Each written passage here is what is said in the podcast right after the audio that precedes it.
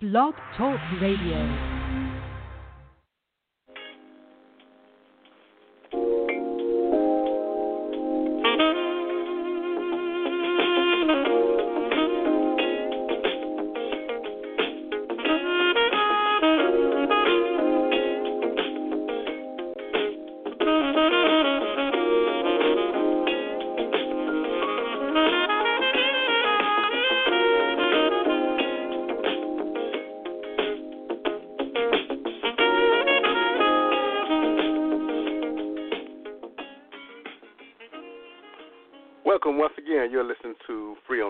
the Internet podcast and uh, come about to inform you, to challenge you, and to encourage you to be all you could be. We're in for a great time this morning. We have a special guest on this morning. He's going to talk about some things that are very that is prevalent in today's society. You know, with this pandemic going on here, and there's a lot of things going back and forth. But I saw it in my mind, and I asked God to give me some clarity on this. And we have a healthcare administrator on the line here, Mr.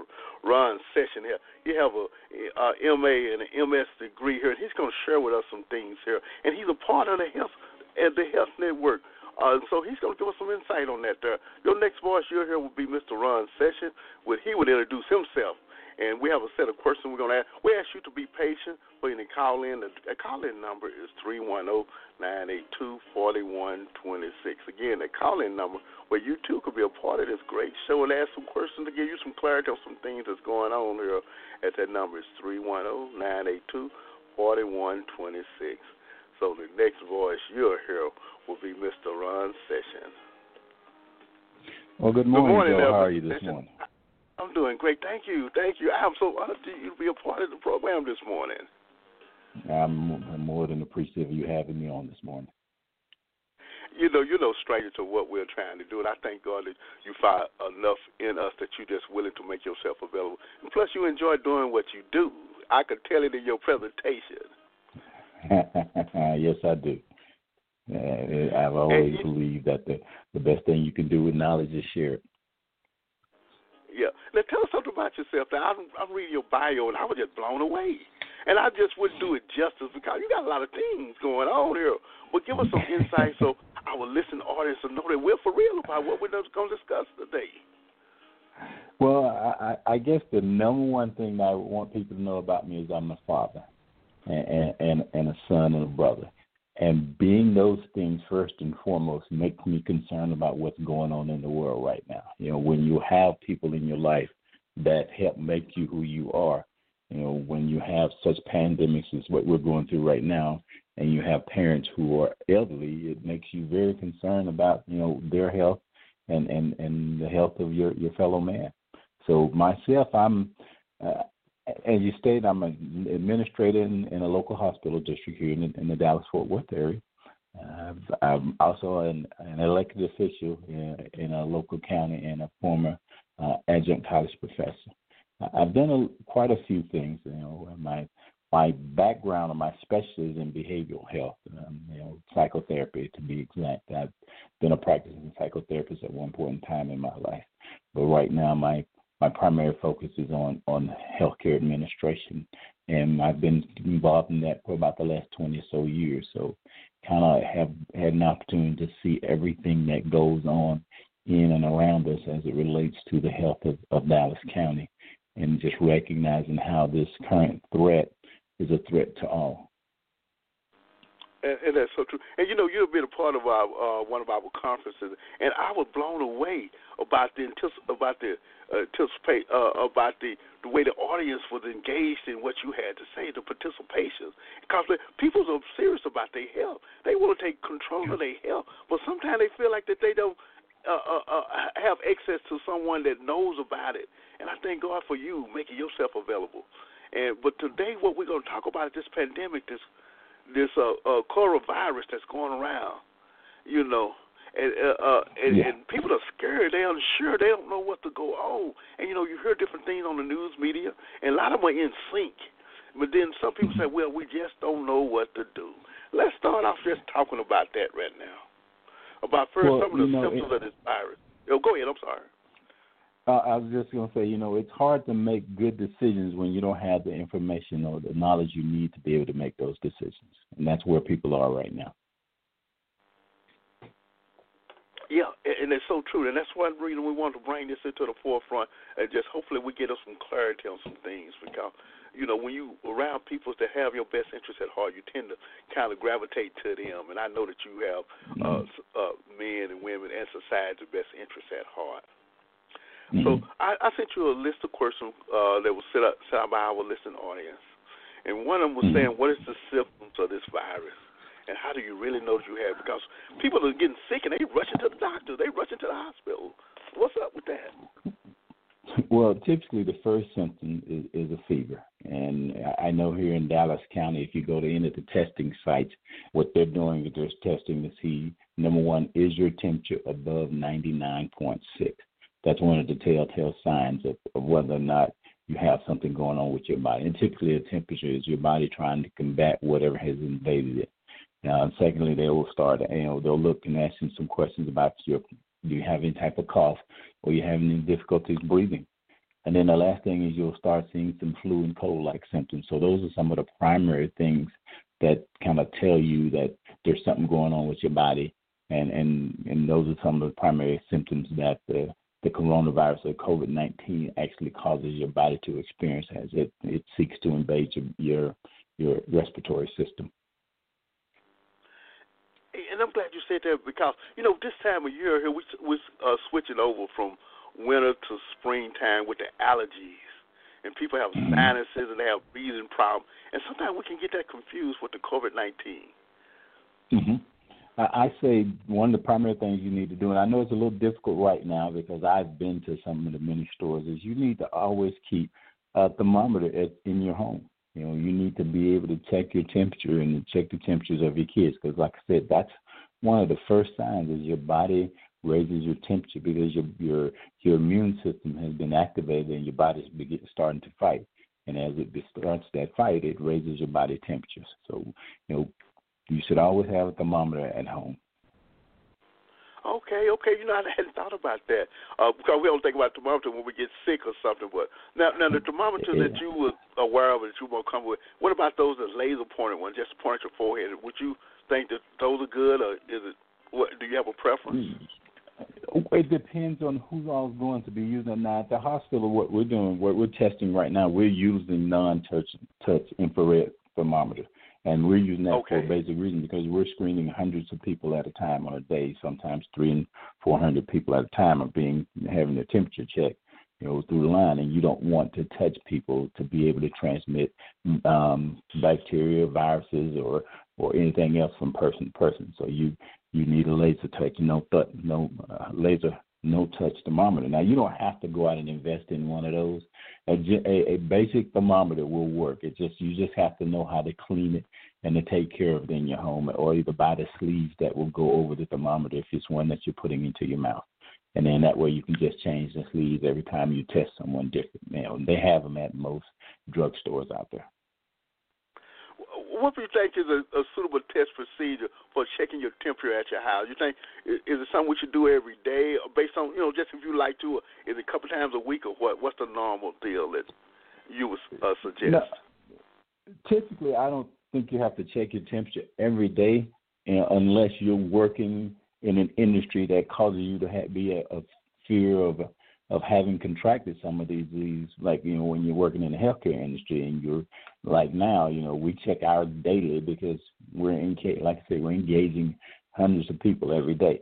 Uh, I would just say you know check it when you feel you know, that your body's changing. You you know no one knows you like you, and so you know when there's something different about your body, and that's when I would suggest you you check your temperature or you know, or again, if you're working in an industry that puts you at, at, at a heightened risk of being exposed to certain you know viruses and bacteria, then I would say check it on a more regular basis. Okay, okay, just depend on the environment and your of your uh, your social activities then. yeah, yes. Hey, uh, uh, one other question that was in, I drink coffee, and other people drink mm-hmm. tea, hot tea, and cold tea. They were saying that because of you know, uh, the liquids, the warmer liquids have Mhm. a greater effect or lessen the effect of the COVID nineteen virus. Is there any truth to that? No, there's no scientific evidence that drinking warm liquids has any impact on, on the virus. None at all. You know, it, that warm liquids is more about loosening up congestion in, in in your system. That's typically what people use it for. Is just to loosen up congestion. But as I stated, you know, the signs of the coronavirus, they're typically in congestion is not one of the first things you experience. It's more the fever. So the warmer liquids is that's not a a, a science. There's no science to that. Yeah. Okay. Great. That's great. That's one of the uh, questions that was being presented to us. And another thing, once they uh, diagnose the case, or you feel like that you may be coming down with something, over-the-counter medication. We know they're available, mm-hmm. And we can purchase them. Anyone can purchase over-the-counter medication. Is that mm-hmm. uh, what what over-the-counter medication will help relieve or, or lessen the uh, effect of this here dreadful disease? Well, I mean, the over-the-counter medications are more are going to be more geared toward the the flu and cold-like symptoms. They're not going to impact the virus in your body or have any any cause any change with the virus. They're just going to help alleviate some of the flu and cold-like symptoms that you experience as a result of the virus. So, I mean, if you're at that point you know you can you can take over the counter meds. But typically, when you get to that point, you're probably on your way to the hospital because once your body starts experiencing those flu and cold like symptoms, remember this is a respiratory disease, and its primary goal is to shut down your respiratory system. And so once that starts, you're going to need external support and external help. That's not something you can medicate at home, and you shouldn't try. Oh. You should seek assistance okay, okay. and seek help. Oh, that's great. That's great. That's good information. And you know, on the flip side of that, people tend to try to say fortify their body, so they get a lot of uh, you know the vitamins and the uh, and the vitamin mm-hmm. supplements to try to ward off these things, which we do for normal cold and flu allergies or whatever it may be. Mm-hmm. Uh, that is still suitable to do. Can you build up your immune system to kind of help uh, uh, lessen the severity of this COVID nineteen, provided you get it? Yeah, I would suggest that you do try to, you know, can take vitamins on a on a daily basis. You know, the healthier you are, the more likely your body's going to be able to fight off this this this virus, or it's going to be strong enough to to get through through all of the episodes that are brought along by this virus. You know, so yeah, definitely hydrate yourself on a continuous basis. You know, that's very important. You know, diet, nutrition, those are some primary things that you need to to continue to do. You know, eat you know, it's okay to eat sometimes foods that don't necessarily uh, aren't as healthy as they should be. But the primary word to remember there is simply moderation. You know, you know, it, it, we can do anything if we do it in in moderate amounts that they don't cause severe trauma to our body. So that's the primary thing. Just you know, remember keep whatever you put in your body, do it in moderate amounts. Oh, that's great. That's great. Uh, we'll take a pause here for a minute. Calling number is 310-982-4126. We're talking to Mr. Session. He's a healthcare provider administrator uh, and he's given us some insight on the COVID 19 virus. So you want some information, you want some clarity, you're tired of just being tossed to and fro, it's an opportunity for you to ask someone that can give you some insight, to give you, uh, uh, it can get you in, point you in the right direction, we'll say it like that. And so it's your opportunity to call in. Again, that calling number is 310 982 4126. And, and Mr. Session, we're going to continue this line of conversation. Uh, based on what we've already been speaking about, is there something that you might want to add that we may have missed before we go any further with the questions?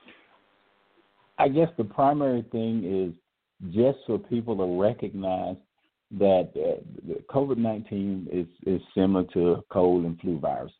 They they do their worst damage during during the time when people are in more closer quarters with each other. It's a social virus, meaning that it, it, it works best when people are having social interaction.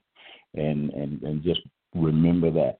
You know, so follow some of the basic rules that you're you're hearing on on TV, especially the rule of, of sheltering in place. You know, maintaining your your social distance from people. That's important because when people are coughing or sneezing, you know, the droplets that they spew out from their body travel in the air for a certain you know distance. So if you maintain your social distance, you're less less likely to to be uh, impacted or contact those those those bodily fluids while people are, are coughing and sneezing. And just and I realize that one of the hardest things that we're doing is when we ask people to shelter in place and to stay at home is you're asking people to go home and do nothing. And it is a very difficult process for people to see doing nothing as actually doing something. So, you know, just being able to recognize that when you're doing this, you know, sheltering in place and, and you're at home doing nothing, you're actually helping with that statement we keep hearing on TV, people saying, you know, you know, reduce the curve. And basically what they're saying is the less opportunities that there are for the virus to be transmitted from person to person, the more likely we are to reduce the amount of, and the number of people who are being impacted and, and, and infected by this virus. Because when you eliminate those social interactions, you eliminate the routes that the virus utilizes to transmit itself from one individual to another. You know, as you were saying, I was thinking about trying to starve the virus because it doesn't have another mm-hmm. host. It kind of like lay dormant and it's kind of like being dissipated by the present host. Is that what? Is that the, the mindset? Is that the thinking of the of the doctors and the scientists? It's in kind of yeah, starve the virus in that way once our yeah. body get adjusted to it. Mm-hmm. Yeah, that's basically it. You you know it it does a few things. Number one, it it keeps the virus from transmitting, from you know reduces the amount of people that are impacted. Number two, it allows the healthcare system to catch up because the you know the number of people that are in, being impacted is so ever, overwhelming, the health secure system often doesn't have the opportunity to catch up. So when we help reduce the transmission of the virus, we let we give some rest to those healthcare workers who are. I can tell you, I'm I'm pulling 12 hour days now on a regular basis. So we're giving people an opportunity to catch up, and, and we're helping the virus not helping to create opportunities where the virus can't be transmitted to more individuals. And I'm glad you said that. You know, we as we watch the news and see news articles, whether on the internet or Facebook or just TV, or a local channel or the, uh, this the big the big channel, they talk about how this the strain has been put on the health care, the hospital with lack of materials, with the smarts and the masks and all the things mm-hmm. that they need. It's it. Uh, sometimes people say, "Well, I don't believe that," or some people say, "I don't think they need all that." Give us some insight on that. Based on your well, knowledge, is that really, really a strain on the healthcare system with lack of material and supplies? Very much so. You got to remember, our healthcare system is only designed to accommodate a certain number of people. You know, that's there. I often tell people we can't build enough bricks and mortar to be able to provide health care and inpatient health for all of the individuals that need it. So you got to have some other avenues to help alleviate some of that, and, and that's where this comes into place. Is just creating avenues so that people and, and, and systems have an opportunity to grow. The healthcare system is designed to be able to provide health for a certain amount of people at any given time. And then when you get a pandemic such as this, you know, and you multiply that number by, you know, several times, the system is not designed to carry that type of load. And then you also got to consider, you know, one of the things you're seeing quite a bit is the individuals that are being impacted and, and infected with this virus are, and often uh, the, the, the healthcare individuals, the first responders, people who are trying to help you as an individual with this disease, you know, get well, and then putting themselves in harm's way. You know, and we tell each other all the time, you know, we we chose to go into this business and and chosen to go into the healthcare industry, you choose to put yourself in harm's way. You know, people think that you know it's it's it's it's good it's a good job and it's and it's you know consistent, but you you made a conscious choice to put yourself in harm's way. Yeah, exactly. Especially the last a few years, the last 20 years, there's always different viruses and pandemics have been uh, uh, uh, coming up, and and so we want to thank our mm-hmm. healthcare provider, our first line of defense, for these uh, dreadful uh, diseases that's coming about. Now, uh, for clarity, this is a question that I'm going to present. Now, when we have an emergency at the house, say grandma was mm-hmm. having a heart attack or pop out on fell and broke his hip, when we call 911, what kind of response are we expecting? Because it's difficult now. We know that the healthcare is is struggling, but when they, when they come there, and we are anxious mm-hmm. for them to get some result, what what can we expect when the paramedics pull up to our house? Well, I guess number one, you, you can expect them to do an assessment to determine whether or not the individual needs to be transferred transported to an emergency health care facility, an ER, an ED, or an ER emergency room.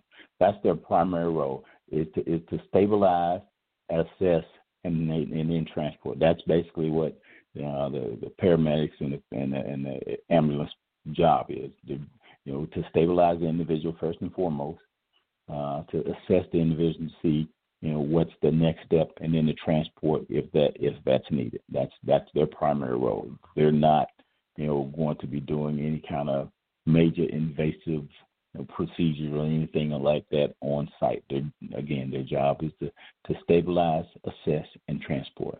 So you know you shouldn't expect them to do anything beyond that point. You know now they're going to do uh, life-saving measures if that's what's required but you know that's typically what their their role is. And like you know, right now, with, you know, with people going through this, the best thing you can do is is is try to not put an extra strain on that system. And that's one of the things I say about having a thermometer at home. You know, people are going to the hospital because they believe they have a temperature Whereas if you had a thermometer, you'll be able to actually verify whether or not you have a temperature, and you need to be trying to access the system. And part of the load on the system is people going having you know people having being afraid. And I, I tell people you believe the science, not the emotions. And we get a lot yes. of people that you'll see on TV that they emote on a consistent basis. You know, they they'll call themselves journalists and, and reporters, but their show is most more about emotions and creating an emotional reaction between with their audience, and and that's not that's not science. That's just you know building people up. Follow the science. You know, unfortunately, we will you'll see a lot of people on TV who don't have any idea of what that means when when when you say follow the science. But the reality is, there's a reason why we have the science and you got to. You know, oh, that is so. That is so. I'm so glad you pointed that out. I'm glad. Now, uh, I've listened about the paramedics coming to visit them because I've seen an article or read somewhere. I can't recall that. When they come in, they want to make sure, hey, nobody in here is sick, and they try to do a quick assessment mm-hmm. Of the residents. And they, they say they even going to send one person in there just to kind of observe what's going on. As far as you know, have that procedure been in, implemented, or do they just follow their normal procedure? Although they knew they got to they got to make sure that people in the house are okay. So what is the procedure? No, that I mean, yeah, they have they have protocols similar to what we have in the hospitals. You know, one of the protocols in the hospital now is to, to screen everyone for their temperature and cough as they're coming into the system.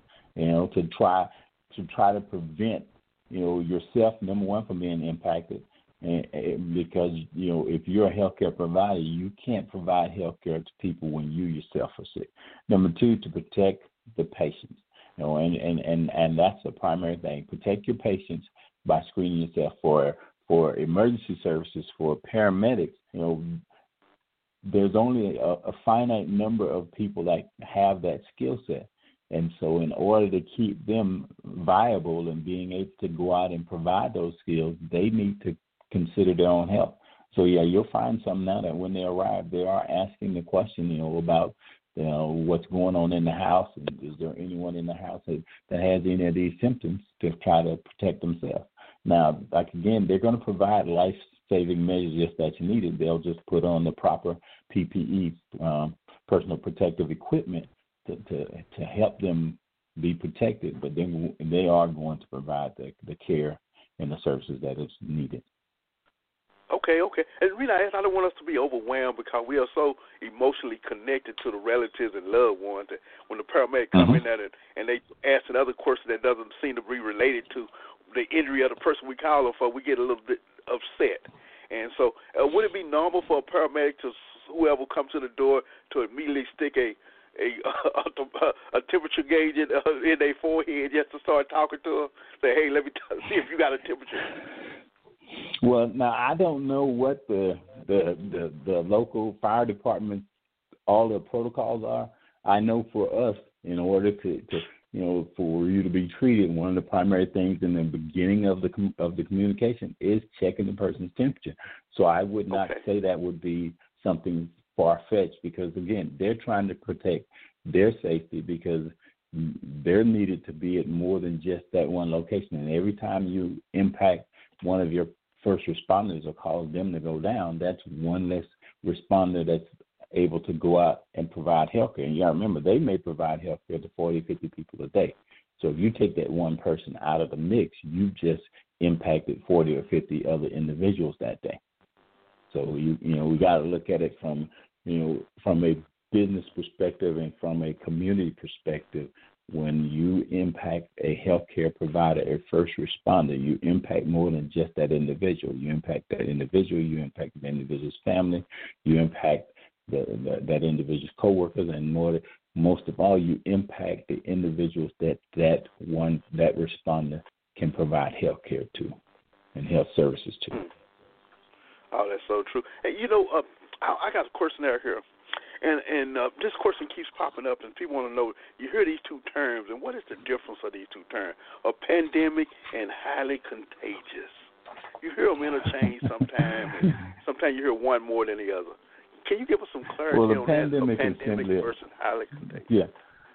A pandemic is simply a, a global outbreak of, of a disease. That means it, it's gone beyond the borders of, of, of countries and they're beyond the borders of communities, and it's gone, you know, nation, nationally. So that's just me. That's just a pandemic is basically you have a disease and it's traveled outside of the borders of the original location where it was where it started or where it was uh, um, noted.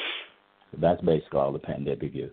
And, and highly contagious, that means, what that simply means is easily transmittable from one person to another, either di- through direct or indirect contact. Direct meaning you touch someone or, or, or, or you, you have, you know, physical contact with someone in some way, shape, form, or fashion, or indirect meaning someone actually touches something and then you come along and you touch or have contact with that same item and then that that germ or virus or whatever is transmitted to you kind of like how the flu virus makes its way around you know someone sneezes and then they open the doorknob. And then someone comes in a few minutes later and opens that same doorknob. And they don't sanitize their hands use hand sanitizer or whatever wash their hands immediately after.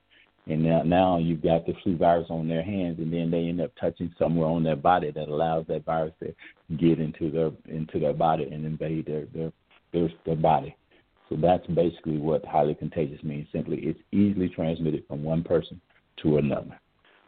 Okay, okay, great. And you know, with this uh, pandemic and this COVID nineteen, we have to treat it uh, more so than like the flu. You know how we get the flu? We want to isolate. We go back in the back room or go to a living area mm-hmm. and just stay there until it surpasses. So uh, that's something that we uh-huh. have to be mindful of. Treat it like the flu, but it's more severe than the flu because it requires an added uh, an added component to your health recovery. Because you may have yeah. a, a breathing problem. Now, all people that have it, their breathing isn't as restricted. Uh, uh, challenging as other people, right? Because we hear about people re- uh, getting over. We don't know what process they went through, but we hear about people recovering within a certain length of time. Right. It's typically right now the science is saying it's about twenty percent or so of those who receive it that are going to it's going to have a major impact on their health. You know, so that means it's about eighty percent that they're going to be able to to withstand the virus and actually you know you know do okay. But the reality problem is, people, you don't know which percent, which one of those groups you fall in. And we, you know, yes. originally the people were saying it was more, you know, older people, but now you're starting to realize that it's impacting young people at, at almost the same rates here lately, and you're starting to see more and more 20 and, and, and 30 and 40 year olds who are being a, you know, infected with this disease and who are having major health care problems because of this disease. I'm glad you brought that up because when they first started reporting, they would only give us a report on the elderly people that were dying, and not so much as the younger people that was getting sick and maybe even recovering.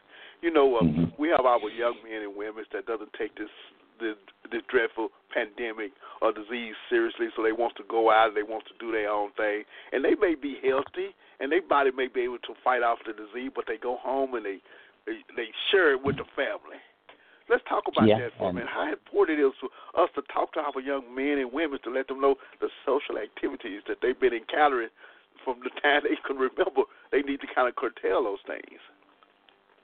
Well, you know, there are certain stages in our lives where we find ourselves more concerned and are only concerned with who we are and not who those in our life who make us who we are. And that's the big issue is people aren't considering the fact that if I contract this virus, you know, it may not cause major harm to me, but I have family members. I have elderly family members. I have family members who have compromised immune systems. I have family members who have, you know, maybe diabetic or have other, you know, pre-existing health conditions that cause them to be more susceptible to, you know, other diseases. And so, when you know, the primary thing we've got to get people to understand is you need to be considerate of more than just self. And the moment you start recognizing that my life is not just my own, it changes your perspective when you realize that there are others that who are dependent upon you and the decisions that you make. Yes, that's so true. Thank you for giving us some clarity on that. And I encourage our listening audience, young or old, to kind of keep these things into mind, you know, to heart that we've been talking about. Pass them on, share with the, the members of your household and family members, and let them know how uh, how serious this matter is. We had never experienced anything like this, and we hope to never do it mm-hmm. again on at this here level. But while we're in the midst of it, we have to use sound judgment and it, it, it be surrounded and listen to advice of the educators and the scientists, and not just on some old naysayers and someone that's trying to, you know, provoke us, you know, in the direction mm-hmm. they want us to go. So I want to thank you. Now uh, we have a, yeah. a caller here on the line here. We're going to ask her to come in here and see if she would like to say something here. And good morning, Lashonda. You're on the net. We have doc, we have Mr. Session on the line. Would you like to say something? Good morning, Lashonda, Dr. you're on the net. How are you? Hello. Good morning. Oh, I'm sorry, Good Mr. morning. Session. I keep calling. Mr. Session, please well, forgive me. I, I am so grateful and thankful to, to you for coming on this morning and uh, clarifying some things for us it has been um, really eye opener. This uh, coronavirus is just so devastating. But my question to you would be: How long does this um, virus usually last um, uh, in effect for your body? Does it, it does it run a course like the flu? You know, the flu usually lasts maybe two to four weeks, or uh, is there any estimated time for its um, departure out of you, so to say? Well, I would say that if you have a healthy immune system that's not being compromised in any way, shape, or form or fashion, if you're you're you're exercising, if you're you're doing your hydration, if you have a good diet and, and you're you're eating your colors and greens, then yeah, you can say it may take you know two to four weeks or so, and it may the virus may run its course. The issue is, you know, we you know, you don't know who that's going to be, and and because the virus is more of a chameleon right now, we haven't truly been able to to develop the science to tell us, you know, the, the, the basic proteins that the virus consists of and, and, and, and, and how it's going to impact individuals based on their age. I'm not I would not suggest anyone just take it as, you know, the cold or the, or the flu, you know, because you isolate yourself with the cold or the flu, you you have a, a pretty good chance of being able to survive it, even though the flu is pretty pretty deadly. Um, but if you isolate yourself with COVID nineteen, you know that's without getting tested. If you have all of the major symptoms, then we don't know how long it's going to take. We don't know if it's going to come back, you know, in in in the summer, or if the if the warm weather is going to treat it the way it does, or if it does what other viruses do during warm weather and people become less social, is that they subside and then they come back when the winter time when we're we're more likely to be staying close quarters with one another. So we don't know. So just okay, of course well, like you... the average flu, no. All right. Right. If you are found positive, and uh, is, does that mean that you have to be immediately hospitalized, or uh, is there no, something that they can give you to treat, uh, uh, something to treat you with, or uh, how long does it take to? I know they say your lungs develop fibrosis in them, So um, at that stage that you are positive, okay, and you're running Mhm. the fever, do you have to be uh, incubated into the hospital right then? No, no, not everyone who who's run, who's tested positive for the disease has to be quarantined or admitted into the hospital. So again, it depends on how strong your body is, how strong your immune system is. You know, some people that they typically tell people, you know, you need to go home and quarantine yourself. But what you need to do when I, I tell people, if you go home and quarantine yourself, you need to have someone in your family that you're checking with on a, at least a two or time, two or three times a day, so that in case you do succumb, succumb to the virus, that there and you don't check in with them, you have someone who knows. Okay, now I need to call, you know, the emergency service and have someone come to your house and then explain to them what happened. But you, not everybody needs to go into the hospital. We don't have enough hospital beds for everyone who contracts this virus to be able to be hospitalized. We're far outside of that that that realm right now. So, you know, it just depends. if you're having severe episodes with the virus, then yeah. You know, but if it's not causing you to to need hospitalization, you don't. You, you probably won't be hospitalized. They'll probably just send you home and explain and and give you some some recommendations of of how to deal with it. And like I said, the one thing I tell people is just make sure that you're you're in contact with your family. You know, one of the problems with seniors is we often don't contact them on a regular basis to make sure that they're okay. You know, so that's my primary thing is know you know your body, know your health, know what you're able to endure, and then you know go home. If your doctor if your doctor tells you you know you don't need to be hospitalized, just go home and take some of the other precautions to not infect other members of your family and then create a system where you have someone to check in on a daily basis. Okay, thank you, Dr. Sessions. That's yeah. Very informative. All right, thank you.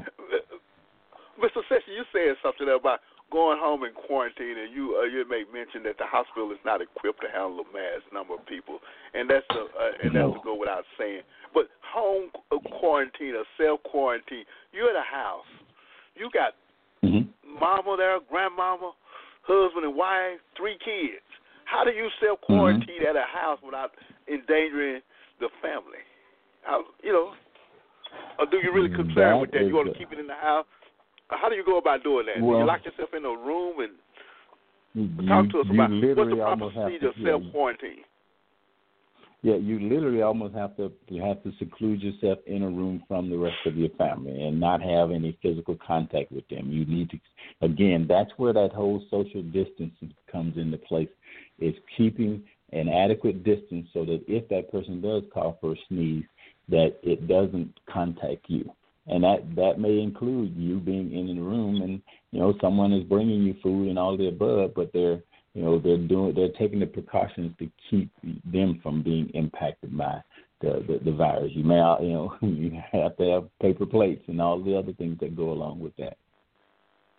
So yeah, so you, just you their may have food to at the doorway and uh, to the den. You find them a nice, comfortable place where they got all the luxuries of home, and just leave them in there. That's almost where it has to be. You need a restroom, a bed, and and some food and a TV. but your Now, now, now you may mention a paper plates and stuff of that nature. Yeah. Uh, what Mhm. about the utensils? Say someone's in, in, in contagious. We know about washing Mhm. stuff, uh, sterilizing things, but you would suggest using some paper goods so that way you can just get rid of it, get it out of the house altogether. That way you're not in the kitchen I with mean, it.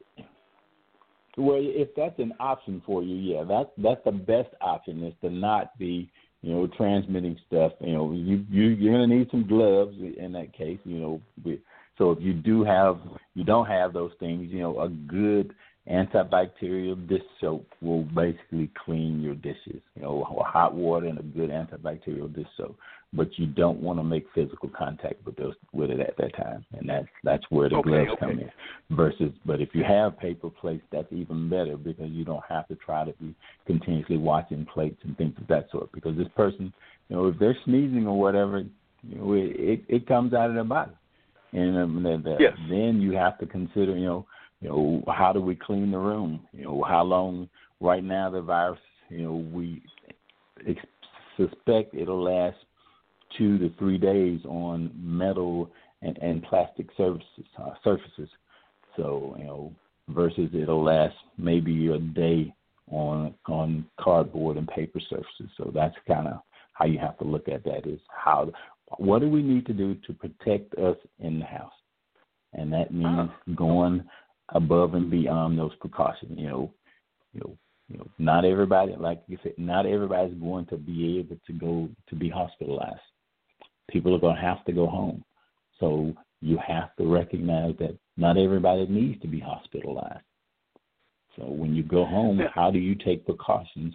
You know, if you've tested, been tested, but you don't have the, the, the results, you still need to take the precautions at that point in time because if there's something that causes you to suspect you may be infected with the virus, that's when you immediately start taking those precautions. Don't wait until you get test results back. And I'm glad you said that because we heard about one of our congressmen and when he took the test and then went out and did some social activity to find out he was positive. So they had to backtrack to all mm-hmm. the places he went and the contacts he made. So yeah, if you suspect you suspect it, do something about it.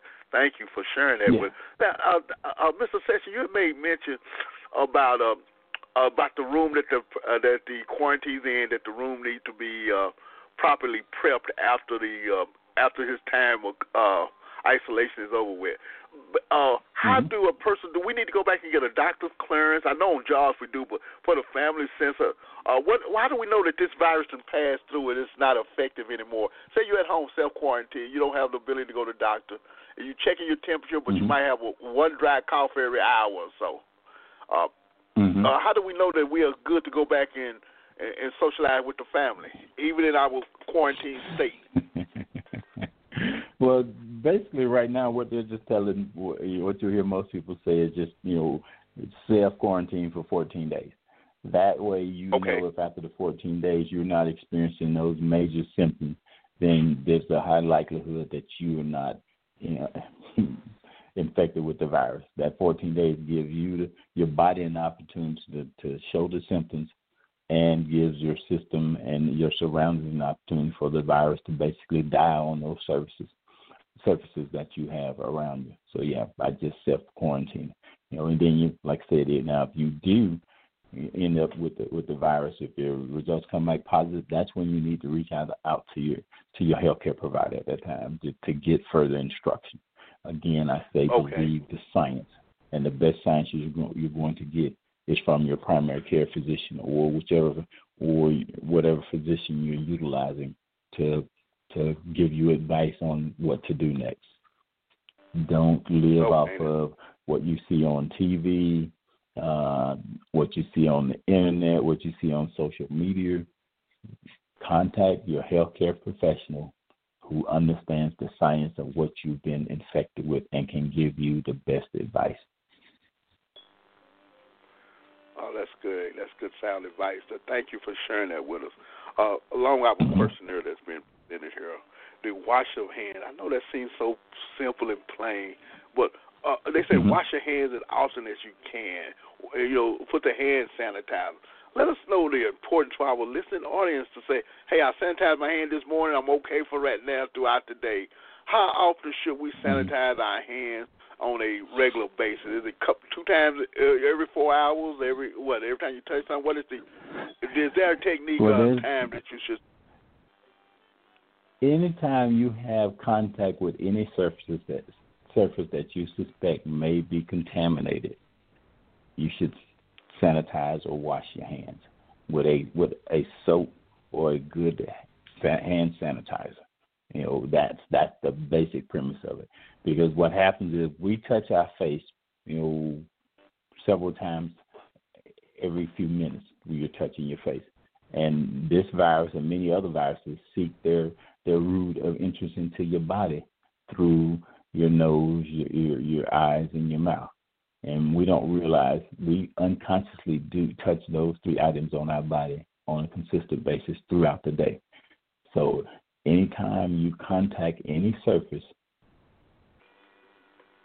you should sanitize or wash your hands if you're you suspect that that surface may be infected.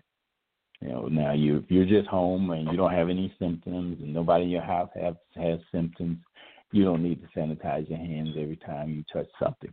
But if you're coughing and someone else in the house is coughing and you you suspect you may be impacted by the virus or you may have been tested but you don't have your results, practice good hand hygiene practices at that time.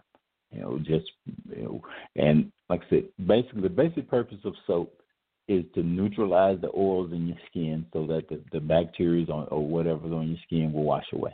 That's what soap does. It, it, it neutralizes the oils in your skin so that you can wash away whatever's on your body because the oils are what causes things to cling to your body. All right. We we're gonna open the phone lines up again here. We got a couple people that want to ask you a per, uh, question personally. But before we bring them on, I would just like to say thank you once again. This has been a very informative uh, session here. You've been a great guest on our Blog Talk program. I'm so honored that you spent time with us. Saturday morning, I always consider to be your personal time, but you decided to spend your time with me and my audience. So thank you, thank you, thank you. And, uh, thank, thank and you know, you, you gave us me. some information we can use. We're not just on here running our head. I'm a Christian, and you are too. I believe the power of God, mm-hmm. but also God. I believe that God worked through the hands of the physician and the educators to let us know yeah. that all is not law. Because once they done came to do the best they can, then that's when God steps in today's time, we call it yeah. for a, a spiritual awakening. You know, for us to be take matter to our own hand. You know, I was talking to a friend the other day. and We was talking about the children of Israel. How they, how was we was thinking about that when they got ready to put a pass up. We told everybody to go in the house and put a mark over their door. He had them all the shelter mm-hmm. in place until this thing passed. We got to take mindful of that. We need to shelter in place until this thing passes. That's right. You know and wait mm-hmm. on God to give us some clarity on this here. So thank you, thank you. You know, to this morning, and and and, and often see they listen to this particular program, they're gonna get a sense of comfort. Mm-hmm. And assurance of some things that they need to do, some things that they hadn't even thought about doing, but maybe they can just set things right, and knowing that even shelter in place is still could uh, find comfort and assurance. We have another yeah, guest uh, on this, the line here. Lashonda wants to come back in and ask you a question. And so we're okay. gonna bring her in here. Lashonda, you on the net with Mr. Session? Uh, Dr. Session, you said that once that you think that you have the symptoms and you need to uh, contact your physician, is there a hotline that people can call or um, just to get general questions answered about uh, their symptoms, or do they have to contact contact their primary care doctor, or uh, what kind of how, how do they contact them? Because I know they're going to be busy and answering all the other people's patients that they have. So uh, how do you do that? Well, I don't know of any hotline, but I do know of CDC.gov, uh, Center for uh, Disease Control, and and go to if you were to go online and into their website, you can basically they, every question you want to have answered, they will answer for you, and they may actually have, where you can email them and and have something set up. So that would be the option I would take is just go to cdc.gov and just access okay. their information. Okay, thank you. That that's very informative because I was I know the lines would be you know clogged up trying to get to your doctor and um, you know mm-hmm. you don't want to go out if you if you're suspecting, but uh, you need to have somebody that you can call so or contact. That's, yeah, that's, yeah. The, the CDC is, is is my go-to source. You know, whenever I have any questions, especially when you're talking about diseases, and and COVID nineteen is a is a disease, so the CDC would be your best choice to get information on COVID nineteen. All right. Thank you very much. Thank you. Oh, this is this is great. Here we have the phone line lit We got another guest that's going to come in and ask a question too before we end this here program. But I want to ask something before we get any further.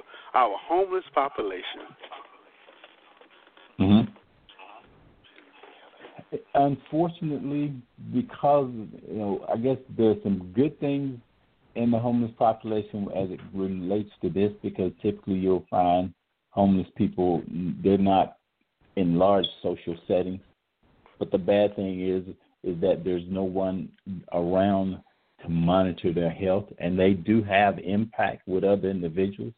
And so, you know, the, the my I guess personal opinion is, you know, the we don't have enough services to to for our homeless population, and we need to have more services. You know, I know that you know one of the local hospital systems actually has a homeless program that actually goes out and provides services to the homeless and provides health care, on-site health care in communities where homeless can access that that that, that health care through their their van system.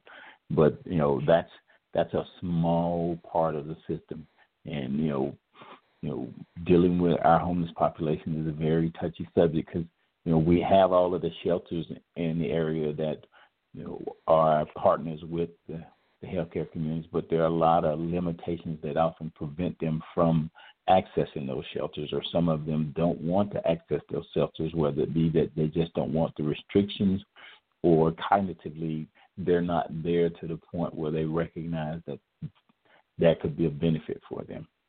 So unfortunately, so we don't have all the services. Before I bring for the call in, I just like to now. I, I do ministry, street ministry. Uh, this is a very ill, uh, iffy and touchy subject. Now, how can we still minister with the resources that our homeless people, uh, our homeless residents need, without being overwhelmed by the situation we're in now? Because we're talking about social distance, but you know that when you're feeding Mhm. people, they're all up on you. You're up on them. You want to Yeah. greet them. You want to talk to them. You want to lay hands on them. And personally, I'm just put it out there. We kind of stopped our ministry right now. I know everyone has their own choice to make. Mhm. But I'm, I'm, but I'm mindful of our volunteers, not so much of myself. But I wouldn't want to put nobody else's life. And that's what you said earlier. We need to think beyond ourselves. You know, think Yeah. about someone else that may be suffering from health. Here. How do we go about still maintaining that portion of ministry, but yet uh, being effective in what we do? Well, I, I know one of the things I saw on the on, on the local news last night that, that I kind of believe in, and I actually did part of my my internship in undergraduate school at you know a couple of homeless facilities here in Dallas. So, and one of the things I saw them doing was basically going with you know boxing up the the meals and then just placing the meals on the table so that people, homeless people or whoever, could walk through the, and pick up a meal off the table and not have any physical contact with individuals. I mean, uh, they they still need people still need to eat, and people still need some of the basic items in, of, of care. So, you know, if you have the ability, I would say donate to some of the shelters, donate to some of the the, the facilities that feed the homeless, donate to some of the you know churches that are going out and feeding the homeless. You may not have to put yourself in personal harm's way, but there's still opportunities for people to assist, and there's still ways of feeding people without you know putting people in harm's way. Oh, great! Thank you, thank you. Someone needs to hear that. I need to hear that. You know, so it goes both Mhm. ways. So thank you. Now I have another guest on the line here, and our time is drawing short here. So thank you, thank you. And uh, this has been a well uh, used hour here. We have uh, Mr. Daniels here. He's our part of our co-host here. Mr. Daniel, you're on the net with Mr. Sessions. Good morning, good morning, good morning, Reverends. How y'all doing today? Doing great. Good well, we had morning. great. We, we had a great conversation this morning, and we only got a few more minutes left. But I know you have a question or two that you would like to ask Tim. Make it as brief as possible so you can get an answer on it. Well, um, we are talking uh, uh, infection, and so what I'm talking about, uh, you know, there was a reference about a a drug that they were using before. It was used to treat malaria, Mm-hmm. and uh, I think it's called chlorotrine. Chloroquine. And a lot of people Mhm. are really suffer about this drug being treated on people because if you're going to uh, use a drug on it, they want to know whether it has any side effects, or will it hurt you, or will it kill you in the long run. But this Mhm. drug seems to have been uh, on the market for a long time, Right. and so uh, and um and then I also read that it has one deal in it uh, called zinc, and I know zinc is like a some metal, but it's an element, and it's mostly used for immunity. It builds up immunity, and it builds up the sense of smell and taste, and it's also used uh, for your prostrate and stuff like that. You know what I'm saying? So, um, um, is there any resentment or any fight against us trying to basically find a weapon Mhm. because you cannot go into a battle without having weapons or some kind of strategy. And mm-hmm. and in order for you to fight our enemy, and this enemy we can't see it. You know, we mm-hmm. we, we know it's there, but at the same time, like Reverend Lewis said, we are going, we listen to people, we are reading things, we've been bombarded by the radio every day, giving uh, giving um, just uh, stories about how everybody's dying and this city is dying. And then, you know, the day they had one main thing they said, Dallas hey, has surpassed. Brother, brother, mm-hmm. brother Daniel for clarity and, and sake of time, let him go ahead and answer that before we go on with anything. Okay. Then we'll bring we'll come back to you on that. Okay. Now, your question was if the uh, drugs that are being presented are they safe to use? The one that they talk oh, about uh, for uh, uh, malaria. Mr. Session, yeah. you have any thoughts or anything on that? Well, I guess the the first the good thing is chloroquine has been approved for human consumption to treat malaria. So that right there says that it's been vetted and approved to to be able to utilize in humans. Now, it's like any other drug right now as it relates to uh, the coronavirus, in that it's being trial. And, and, and clinical trial simply means just trial and error. We're going to try this and see if it works. We're going to try that and see if it works. We're going to try this and see if it works.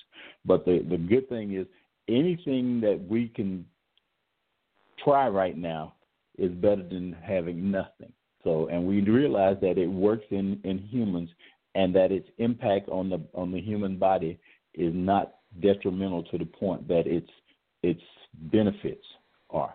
So then that's basically how medications are approved. Are the benefits greater than the the the, the, the negative side effects of this medication? So chloroquine has been approved for human consumption.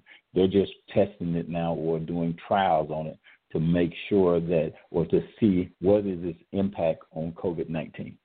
So the, the good part is we've at least passed that stage of determining whether or not it's good or okay for human consumption because it has been utilized to treat malaria. So yeah, oh, I I, I think yeah. Go, go ahead. ahead.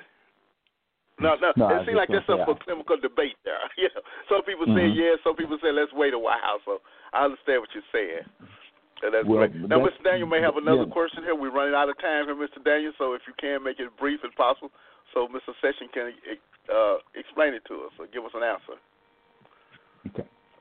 Well, I got another question. I think he kind of said it in again. Uh, what part of the body do you really think the uh, the virus hides in at first? Well, Okay, say that question for me one more time so I make sure I'm answering. Okay, what part of the respiratory system do you think it hides in before it, well, it, it, it, the primary thing that COVID nineteen does is it, is it, it attaches itself to the proteins in your lungs, and that's what it does. It's it's a it's a respiratory disease, as you just stated, meaning it impacts your your respiratory system, and, and the primary component of your respiratory system are your lungs and then there's this protein in your lungs called ACE2, and and what COVID-19 does is it connects it and it attaches to that that that protein, and it just embeds itself in that protein, which is you know it's throughout your your body and primarily in your organs. And so what COVID-19 does is it wants to get into your lungs, and that that protein exists in your lungs, and that's what it utilizes to basically set up house. Oh, that's great. Mr. Session, our time is about up right now, so I want to thank you once again. You've been a great guest a lot of information. But before you go, there's one thank other you. thing that's on the question here that Mary just uh, emailed me and asked about the uh, the uh, smell and taste that's associated with this disease. Is that something that they just realized? Is that, is that also the makeup of it? What comes first, the coughing or the what comes first with all of with these diseases that the uh, do the coughing, no, the smell and taste? That we should concern. We well, say, hey, I'm a cook. Smell and taste is a, is a little bit down the line. First, you, you it, it, it goes to fever, and then you start getting the dry cough, and then you start getting some of these flu-like symptoms. Kind of like with even with the flu and and and the cold, it impacts your ability to smell and taste. So that's just a standard part part of this process. It's no it's nothing new from any other you know respiratory disease. Is that it impacts your ability to be able to smell because it seeks its access through your respiratory system and your your nose and, and, and your breathing tract is is all a part of your your your respiratory system. So it's can't help but because you know anytime you go to the doctor and you have something going on with your with your with your nose, they send you to the ENT, the ear, nose, and throat specialist because they're all connected. So you can't help but have your smell and your taste impacted by it. But that's, that's further down the line. That's not a primary, you know, indicator. The primary indicator is number one is you have a fever that's greater than 90, 99.6. Number two, you do have an ongoing, recently onset um, dry cough. And number three, you know, do you have any any breathing complications, and are you experiencing any flu and cold like symptoms? So it just it's kind of like a it's just a process of knowing that A leads to B, B leads to C, and C leads to D. Well, thank you, thank you. Up uh, session, we're going to end this uh, portion of our program. We want to thank you. You've been a great guest. You took up the whole hour, and it was well worth it. So thank you. And you know what? Because of what's going on in the uh, climate environment, we love you to come back on towards the fall and give us some clarity on this, and we'll see where we're at now in the. We need to we yeah. need to take uh, uh, you know control of our health. I love your presentation at our conference, and we don't know if we're able to have it this year. But guess what? God is up to something. He allows us to do it like this now. you know, we can meet more yeah, people this way, and so. We like yeah. you to be maybe a part of our, our program, just giving us some health wise. You know, cause I love the portion of taking you know control of your health, and that's something that we need to do. I want to thank the uh, question that was being rendered by Brother Daniel and Lysandra and a whole host of other mm-hmm. people that put together our list here. And guess what? You were able to go through the whole list. yeah, and I just, I just, I just want to leave people with this, with a couple of things. Number one, and first and foremost, believe the science, not the emotions. You know, we get so caught up in the thing. You know, social media is designed to to cause people to emote, and when people, when we make, when we emote, we make emotional decisions. And typically, what happens with emotional decisions, they're not good decisions, they're emotional decisions. And emotional decisions often end up being the ones that we don't make, that we go back and wish we had made. And the last thing, understand the significance and the importance of sheltering in place. And I realize that that's asking people to go home and do nothing. But we have to come to the recognition that there's a time that doing nothing is actually doing something. And just remember that. That is so true. Thank you, thank you. I also uh, give a chance to reconnect with the family, do some things around the house, and just reflect on how good God has been to us. So thank you, thank you, thank you. This is an hour well worth spending here, and I'm looking forward to the next time that we too can sit down. I have my coffee. I hope you said you have yours also. Coffee. this was a great conversation, just like two friends just sharing about the plight of the world, knowing that we can make a difference. You know, our logo, our program said, "Help change a life," and you know what you done this morning. What you've been doing in the health field is changing lives. Somebody know how to regulate their uh, uh, uh, know what it takes to regulate their blood pressure now. Someone know about mm-hmm. hygiene tactics. Someone know about uh, uh, uh, uh, what's it? Uh, isolation, at home confinement. You know, self quarantine. Mm-hmm. You know, you helping changing lives. But you're not doing it no, based you. on your education. You're doing it in Jesus' name because it was God that endowed you with His wisdom and opened up doors for you and gave you the education and, and made inroads for you. Oh, that's awesome. Mr. Session, thank you. thank you, thank you, And thank our uh, right. guest that was calling in this morning, Lashondra Lewis, Brother Richard Daniel. We pray that you just had the opportunity just to listen to it. Sometimes it's good to just listen. Shelter in place and listen. You know, that's mm-hmm. what our program is about today. You know, the COVID nineteen, the facts that's about. So thank you for giving us clarity on that. We get ready to end this program. We never get out this session without giving a word of prayer. You know, I do a lot of things. Right. I do ministry. I also, this is our community forum right here. We like to talk about things that affect God's people, to let them know that God is able. So thank you for being a part of what God is doing. Gracious Heavenly Father, in the name of Jesus, thank you. We thank you for what we experienced today. We thank you for giving us clarity on this dreadful pandemic, dear Lord. How the world is being overwhelmed by it, dear Lord. But we know, dear Lord, that there's nothing too hard for you. We know that you hold our power. We thank you for the men and women on the forefront, dear Lord. Our first responders for what they are doing. Mr. Sessions said that they chose this, Lord, but you chose this before before the foundation of the world. Let them not be overwhelmed by the situation. Ask you to guard put a keep a hedge of protection around them, and give them the resources that they need, dear Lord. We ask you to watch over their families. We ask you to keep them in perfect peace. Dear Lord, this too shall pass. And we're going to give you praise and the glory. In the name of Jesus, amen. Amen.